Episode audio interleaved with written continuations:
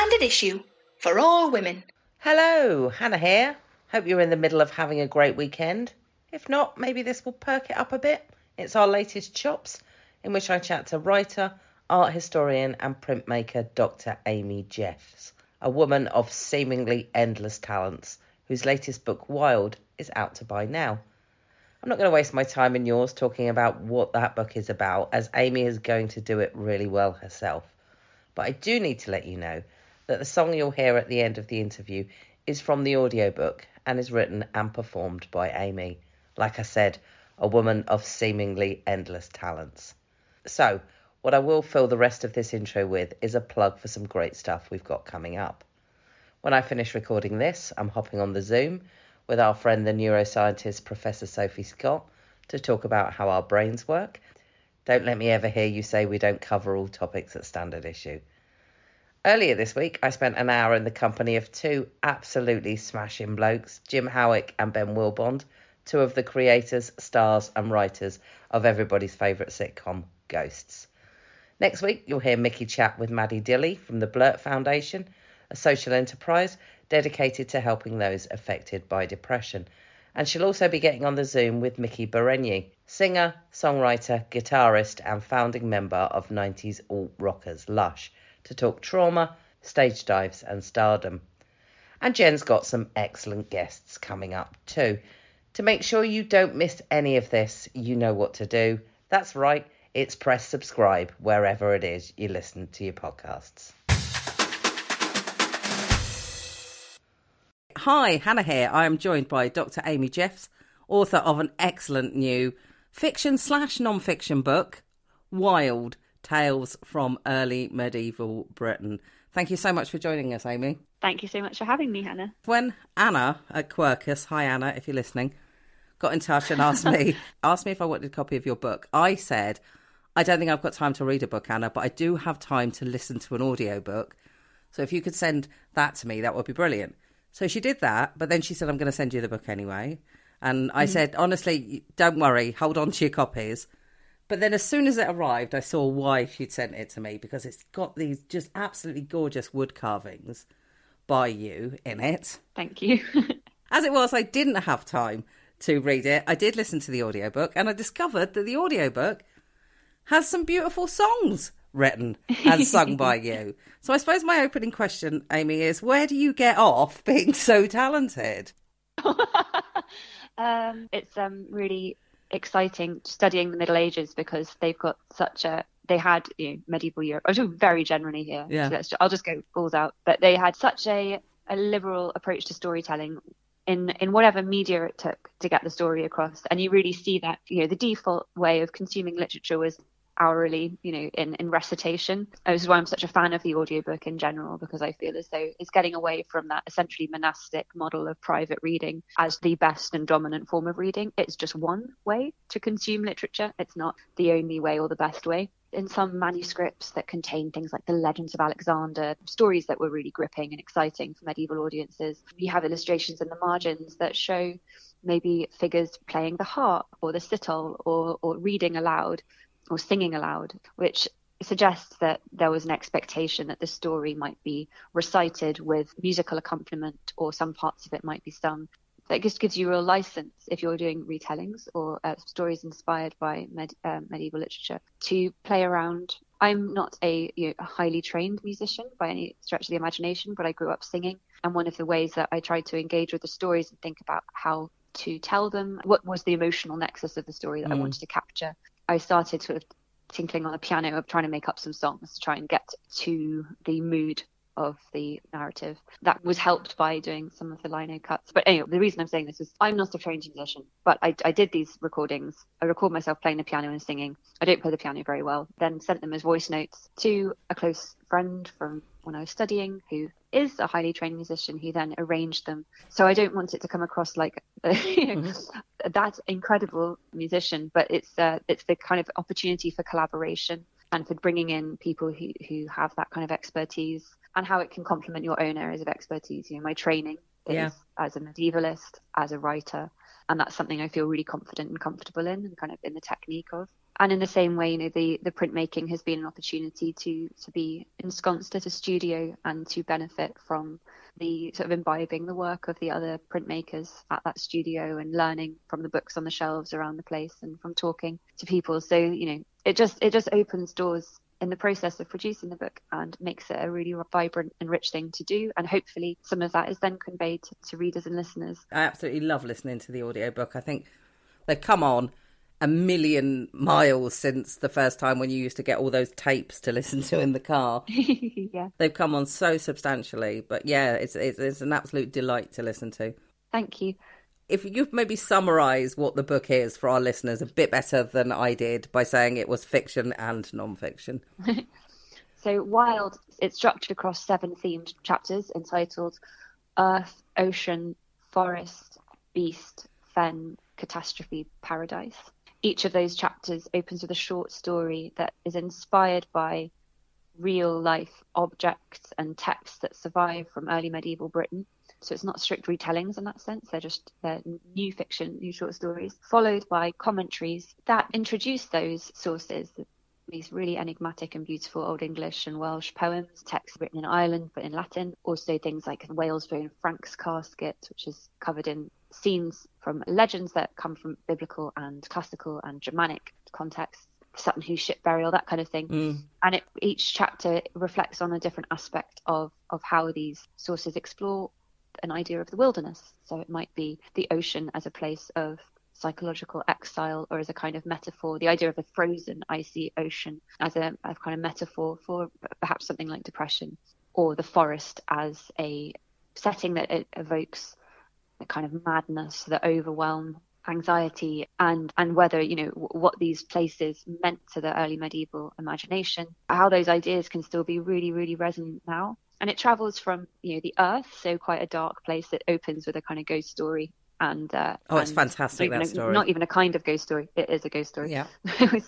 And then it travels through to the sky and the paradise chapter um, which so I, I hope that although it has I think it has that kind of autumnal Halloweeny darkness in the first few chapters hopefully that opens out into something much more expansive and harmonious. I really enjoyed the one about the they're all brilliant but I really enjoyed the one about Thank the you. fens. We've just been talking about me being in Cambridge. You know I live near the fens.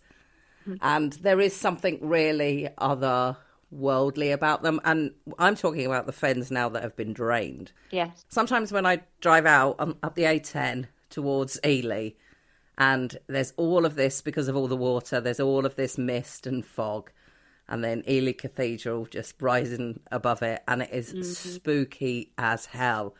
And actually, the only thing that's ever likely to happen to me on that road is a car accident because the road is really dangerous. But actually, it feels because the, the, the short story you've written about that is an escape is someone coming to chase me and there is something in the fens that i think really screams there's something in there coming for you Yes, I remember once getting the train from Cambridge to Norwich on a freezing winter morning, and we were going to my supervisor's house to read ghost stories.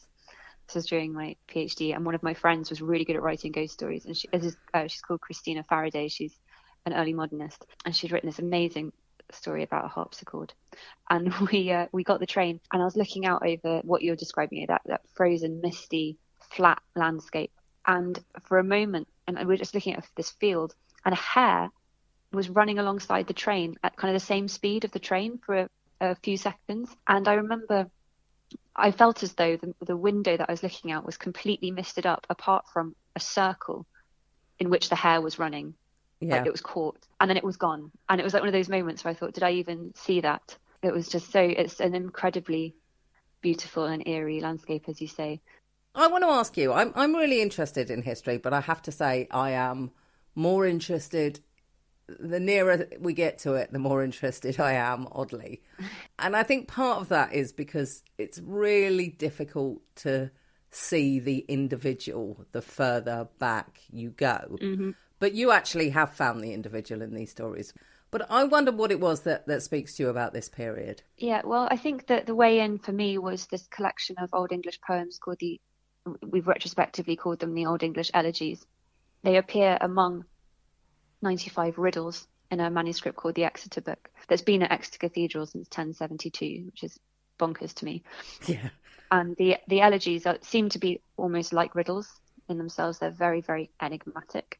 They probably don't have answers in the way the other much more straightforward riddles around them do. And they each concern a kind of there's a narrator, generally then a, a kind of description of a setting like being out on the frozen ocean in a boat all by yourself, or uh, trapped under an oak tree in a cave and far from your friends, or uh, walking through the ruins of a deserted and um, and ruined city. The thing that I found really amazing about them when I first met them when I was 18, when I, I didn't think this at the time, but now that I think back on it, I think one of the reasons they really spoke to me was the way that there's no technology described in general. If it is, it's in very sparse. I mean, there's one which is um, from the perspective of a message written in runes on a piece of wood, and the piece of wood is the thing speaking. But other than that, it's like there's the the narrator, the human, there's the wilderness, and you could transplant it into any century. There's some specific descriptions of, you know, where is the Lord, where is the tr- warrior, where's the treasure giver at the feast, where is the bright cup. But those kinds of descriptions, they they they could almost be, you know, where is the pub, where is the the community of the village. You know, it's very clear to see how these things are timeless. The themes that the poems explore, you know, loss and isolation mm. and love. Very very bare and kind of essential, elemental poems. And so I think that you know, it's very easy when we think about people of the past to imagine them less emotionally sophisticated than we are now. And there is nothing unsophisticated about the way in which emotion is described in these poems. It is so real and so relatable and familiar. And then it's made very, very beautiful, I think, through the, um, the, Old English language or the Welsh language. And there's translations at the end of the book facing the original so that you can have a go kind of mouthing the Old English words aloud. And then in the, the use of the wilderness is this kind of metaphor for these different types of psychological state or, or philosophical reflection. Yeah. They're just, they're just very beautiful worlds that are created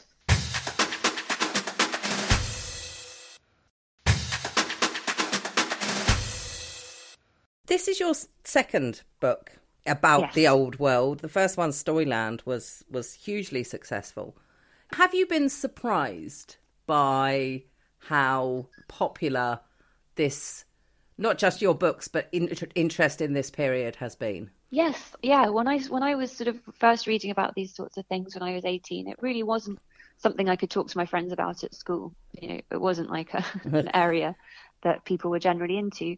I think with the rise of BookTok and stuff, I think there's a lot more teens reading kind of fantasy and science fiction and stuff that does draw on this time period or ideas about this time period quite heavily. There's a lot of people reading retellings of myth. And one of the things that's quite surprised me and keeps on surprising me is when I go to events, how young the audience is. I wouldn't have anticipated that.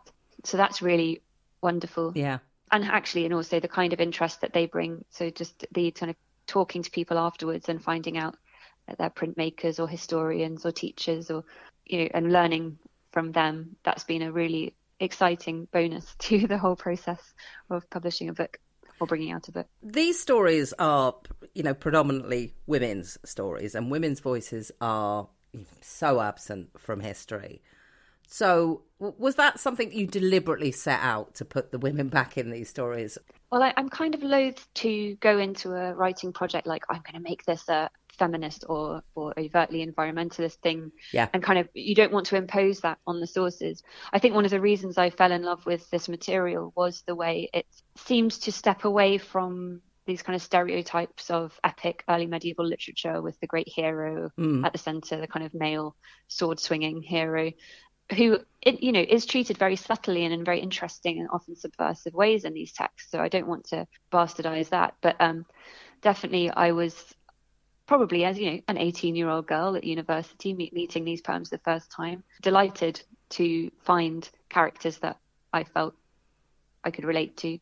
The, the elegies by their very nature even when there's a male character at the center they are exploring what it's like to be be liminal and be on the edge of things whether that's because you're you're suffering from you know, emotionally mm.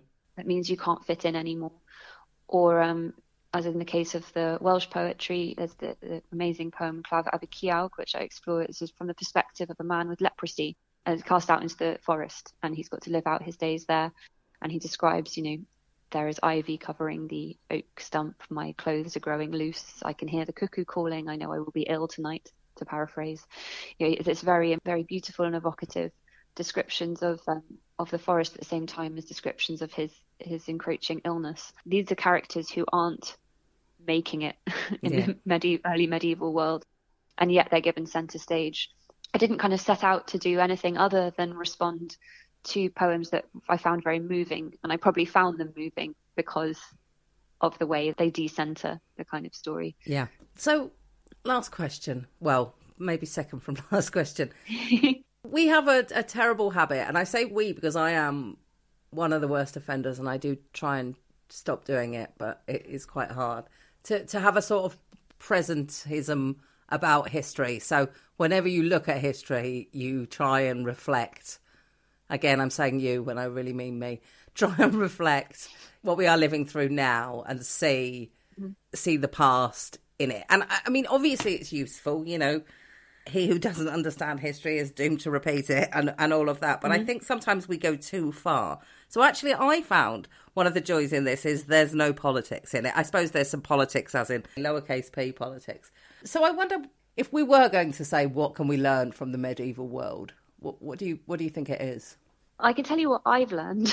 Yeah. I can't speak for what other people will, but um, I really found writing this book to be very, very helpful. I had a baby in May of 2021, and you know was very lucky in that she's healthy and everything was fine, and I'm not worrying about where the next meal will come from. I, you know, I didn't have immediate things to worry about, and so I think when when you're kind of like this shellless crustacean postpartum, sitting there in a dark room with a creature that can't talk to you, your brain reaches out, and somewhat inevitably, I became very very anxious about climate change and you know other geopolitical issues, and I found that when you know when the opportunity came along to, to start working on this book, and I proposed the idea to the publishers, and they accepted. I went up to my parents' house for two nights a week, and was and was able to immerse myself two mornings of writing for a few months and um, every week. And one of the ideas that, that kind of came through for me was this idea of harmony. So basically, well, ascesis, let's, let's start there. So one of the themes that crops up is the hermit going out and living on his own in the wild we call it now like an ascetic lifestyle, hmm. somebody mm. that, that goes off into the wilderness. But in, in a, a book published by my former PhD supervisor um, on Gothic sculpture, he talks about how ascesis actually can be applied as well to the kind of communal monastic living where they would exercise. It's, it's from the Greek word for exercise. And so it's about exercising yourself in ways that keep your your bodily tempers in check. You know, we're talking about a time when people, when the whole world was understood to be in a state of constant flux. Yeah. Nature was, our bodies were. That was about keeping all of these humors in balance, and emotional ones as well as physical ones, and and that that kind of harmonizing process would kind of bring you closer to salvation. So that's a kind of Christian reading but I, I was thinking about you know that work that monks would do in, in their monasteries and, and nuns in the scriptorium perhaps illuminating the word of God and how they understood themselves to be in the sixth and final age of the world and yet they continued in this minuscule dedicated meticulous work beautiful work and i'm sure took joy in it because when you look at something like the lindisfarne gospels made out in, on that little outcrop yeah. of land in the North Sea, there is a rejoicing in that process of filling these these initials with the bodies of interlacing bodies of birds. I became interested in the idea of community in that. In the Voyage of St. Brendan, there's a group of birds sitting in a tree that sing the Psalms together, and they're actually fallen angels that got stuck on earth on the way to hell. They're allowed once a year at Easter to come together in the shape of birds and sing and they sing how sweet, how good, and how pleasant it is for brothers to dwell together in unity. And they're like a kind of metaphor for a monastic community. But I liked it, you know, I was then kind of extrapolating from that the community of of our friends and family, the kind of what it means to work together socially, and to be then going, why would we now undertake work that we love to do, like creative work, knitting a jumper or writing a book or wood engraving. In the context of these this rhetoric of doom that we have yeah. constantly around us how do you kind of function within that and, and, and enjoy this work and rejoice in being alive? And the kind of conclusion that i came to about the medieval monastic attitude was that this was work undertaken not in spite of the threat of doom but because of it. They looked and they, they saw what they you know, read as portents in the sky. They they saw the the end was nigh, and they took action according to their understanding in a spirit of hope and hope of salvation. You know, this doesn't transplant, translate exactly onto the modern day, and I, you know, I'm not a, I don't believe we're all doomed in that sense. You know, I don't think it's like any more so than we've ever been. Mm-hmm. Um, but I do think we need to take judicious action in a spirit of hope. Yeah. And that kind of ascesis, that daily harmonizing of, of, of our work through by doing some things that we love, by exercising our bodies, by supporting our friends and neighbors, that is all that exercise, that ascesis. And so that's what I've I took away, and I found it very healing process to um, to be writing this. I don't know what others will find or learn from the medieval sources I discuss. I, I, put a further reading list at the end, so if people want to go off and have their own adventures or revisit things that maybe they studied when they were younger, they can do so and, and draw their own conclusions. That's a really interesting answer, Amy. That's a really hopeful answer because um, I suppose in my head, what's going to happen is we're going to like be like children of men, where everything just starts to descend into madness because there's no point because there's no next generation. Yeah, I think that's um, it's that chaos. It's cosmos and chaos. Yeah, you know, it's um, cosmos is is the creation of order out of chaos, and I think that when I had just had this baby, you know, I was standing on the edge of chaos, so you feel like you are, and I think a lot of us feel as though we are. But that create that that generating of order, that active creating, whatever it might be, might be just cooking tomato soup. That is a really important human activity, I think, to take us away from the edge of chaos in our minds. Yeah. And you know, and hope and ho- a hopeful one. Absolutely. So, when are you going to write me another book for me to read, please, Amy? I think there's one on the horizon for 2024. Great. Um, yeah, I, am not think I'm allowed to talk about it. Yeah, exactly. But it's definitely going to be in the uh, in the similar kind of model to Storyland and Wild with the stories, the non-fiction commentaries, and the illustrations. Um, it will be another meaty one. Wild is quite a slim book compared to Storyland. Amy, this has been brilliant. It's been honestly, I yeah, had a lovely time you. reading your book, and I've had a lovely time chatting to you. Yeah, it's been a real treat. Thank you, Hannah. Now I'm spinning on the water, white water, salt water, until all the crying of is done.